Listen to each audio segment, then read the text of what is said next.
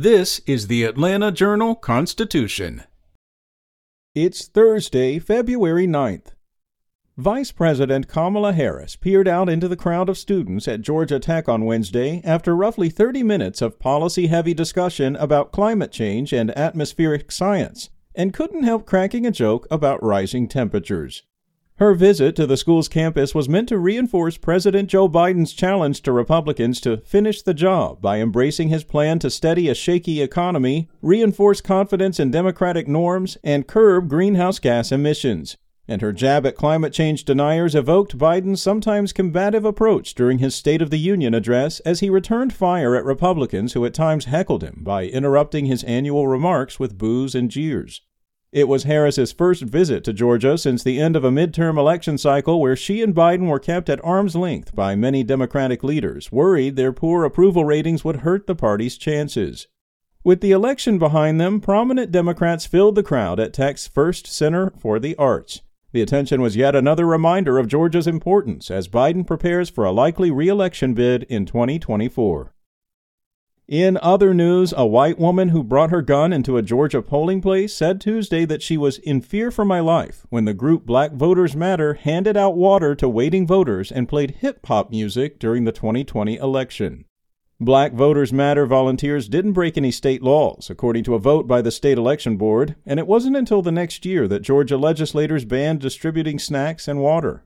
The state election board voted unanimously to ask the Attorney General's office to investigate the woman, Sarah Webster of Dawson, after she brought a gun into a polling place, which isn't allowed. According to state law, no one except law enforcement can carry a weapon or gun within 150 feet of a polling place. Webster filed a complaint with the board because she said she felt intimidated when she saw people wearing Black Voters Matter t shirts while talking to voters, passing out food and drinks, and playing hip hop music outside the polling place. She told the election board Tuesday that she thought the group was violating laws against campaigning near a polling place. Up next, Dawn Clements seemed poised for the top job in her hometown school district after 22 years of service and a stint as interim superintendent. But she resigned last month after an anti gay letter that argued she was unfit for the role circulated in Ben Hill County. Hundreds of residents of the South Georgia County Midway between Valdosta and Macon soundly rejected the letter and resignation, and the school board did too. It voted on January 28th to ask Clements to be superintendent and presented the contract at a meeting Tuesday night. Clements has not yet made a decision about the offer, which would be effective as of March 1st. The school district's Human Resources Director, James Sermons, will act as interim superintendent. The board heard some opposition to the move at its meeting Tuesday. Andy Harper, a parent of children in the district, said hiring a superintendent should be a competitive process, and the board should conduct a wider search. Clements did not respond to requests for an interview.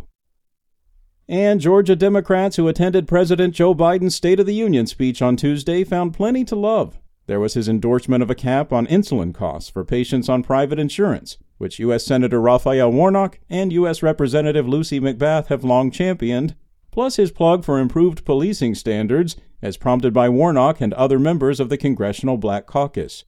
On the other hand, Georgia Republicans panned Biden's speech as out of touch and unserious. U.S. Representative Marjorie Taylor Greene stood up and shouted liar when he accused some Republicans of wanting to sunset Social Security and Medicare. There were a few lines in Biden's speech that brought almost every lawmaker in the chamber to their feet, regardless of party affiliation. The president received bipartisan standing ovations when he said he would enforce a rule requiring that only construction materials made in America be used in federal infrastructure projects and later, when he said prosecutions will ramp up for individuals accused of obtaining COVID 19 relief dollars under false pretenses.